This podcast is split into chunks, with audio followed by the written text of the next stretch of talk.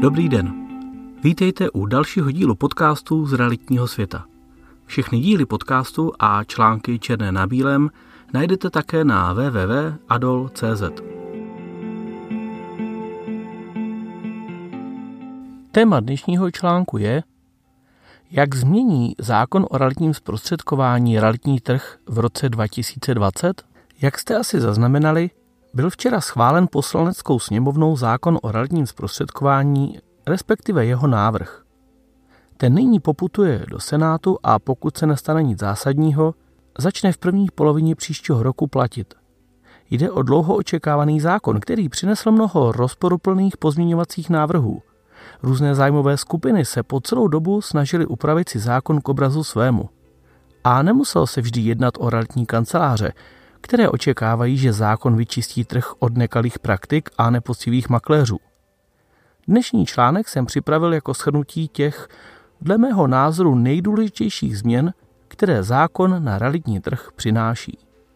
Osobně vnímám nový návrh zákona o realitním zprostředkování jako dobrý začátek pro užší vymezení hranic, respektive pravidel, pro realitní kanceláře a makléře. Doposud mohl realitního makléře dělat kdokoliv, bez zkušeností a jakéhokoliv odborného nebo i technického zázemí. Možná právě proto má Česká republika oficiálně nejvíce realitních makléřů na jednoho občana a z toho může vycházet i právě špatná pověst této profese. Přitom v zahraničí patří práce realitního makléře často k uznávaným a pozitivně hodnoceným povoláním.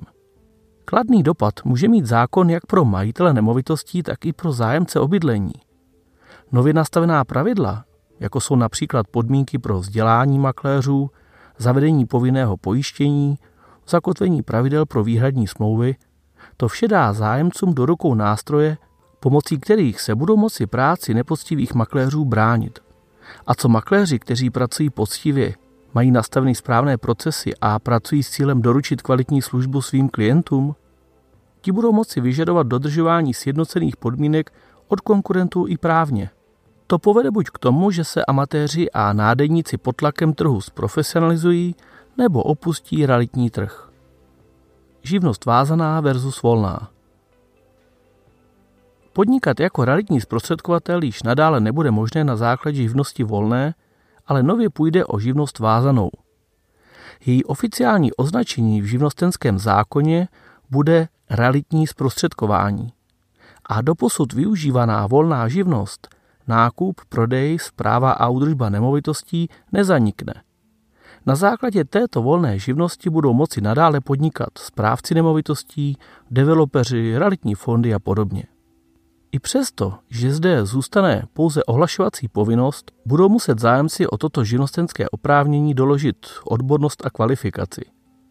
Na splnění této povinnosti budou mít makléři 6 měsíců od účinnosti tohoto nového zákona – Podmínkou výkonu dané profese bude tedy vysokoškolský titul ekonomického, stavebního, právního charakteru nebo obdobných oborů, případně bakalářský titul rok praxe a příslušné MBA studium, nebo nižší vzdělání a tři roky praxe, nebo certifikační zkouška.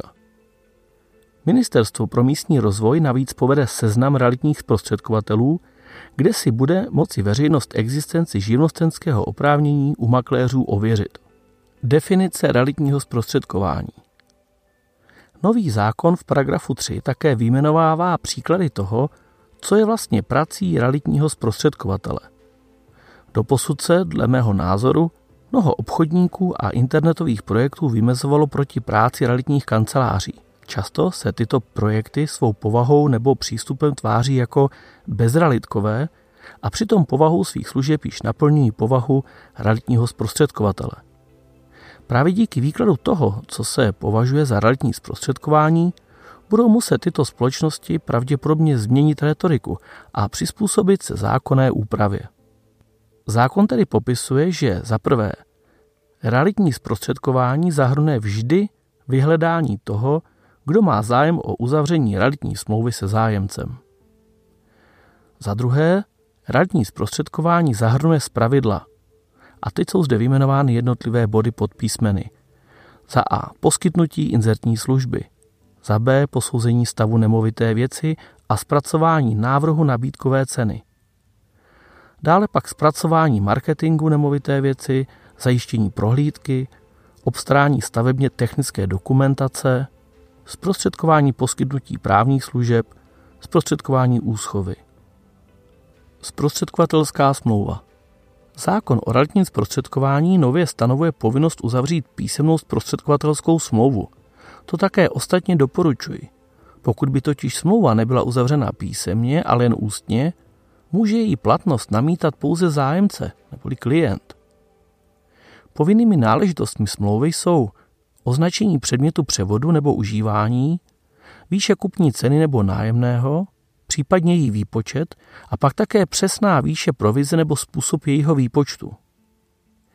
Nejdůležitějším bodem zde vidím přesnou specifikaci nemovitosti.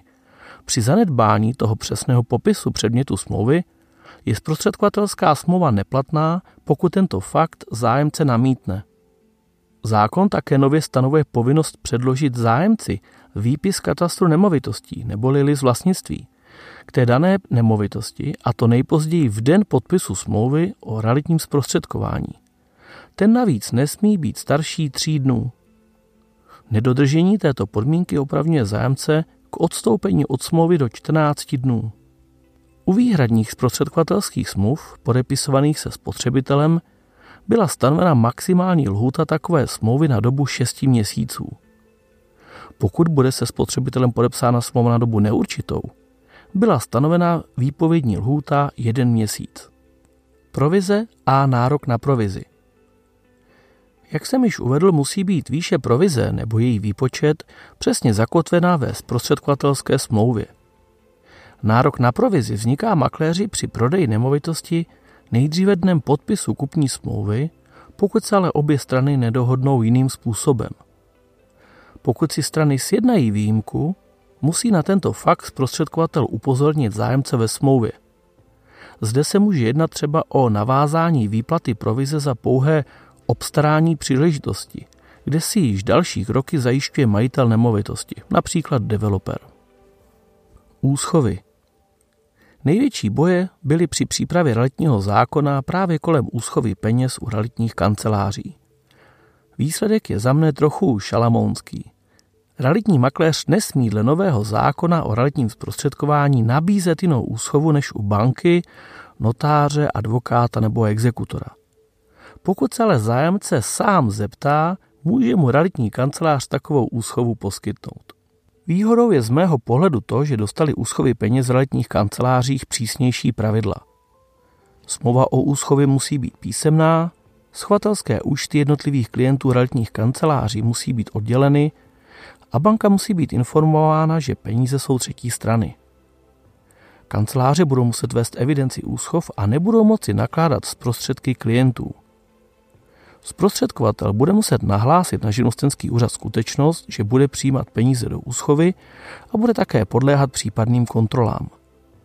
S penězi v rámci úschov se bude nakládat pouze bezhotovostně, tedy převodem z účtu na účet. Co vidím jako veliké pozitivum je postavení úschov u realitních kanceláří na úroveň úschov u advokátů a notářů. Tím myslím zejména pojištění prostředků na účtech bank pro případ jejich krachu až do výše 2x10 tisíc eur. Pojištění. Realitní zprostředkovatelé budou muset být nově pojištění pro případ škody způsobené svojí činností s limitem pojistného plnění nejméně ve výši 1 750 000 korun na jednu pojistnou událost a nejméně na dvojnásobek, tedy 3,5 milionu korun pro případ souběhu více pojistných událostí v jednom roce.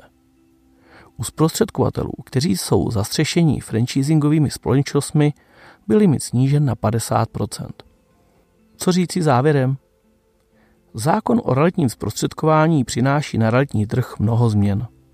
Většina z nich je pozitivních a cílí na vyšší ochranu spotřebitele a klientů realitních kanceláří.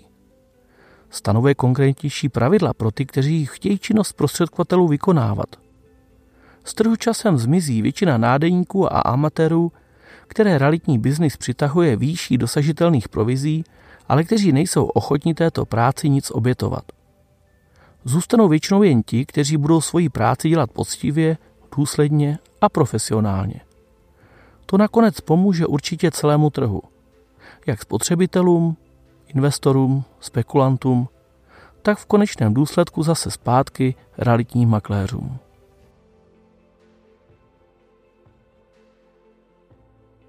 Líbilo se vám dnešní téma a dozvěděli jste se něco nového nebo užitečného?